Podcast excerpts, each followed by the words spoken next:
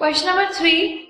If the volume of a right circular cone of a height 9 centimeter is 48 pi centimeter cube, find the diameter of its base. Height given है and volume given है आपको diameter निकालना है.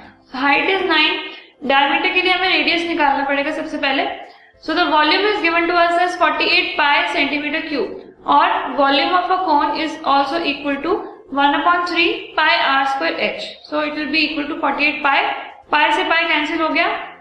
R square is equal to 48 multiply by 3 divided by R square मतलब जो height हमें given है multiply divided by the height that is 9 which is equal to 16 so R comes up to be 4 centimetre अब अगर radius है four centimetre so diameter will be equal to twice R that is equal to 8 centimetre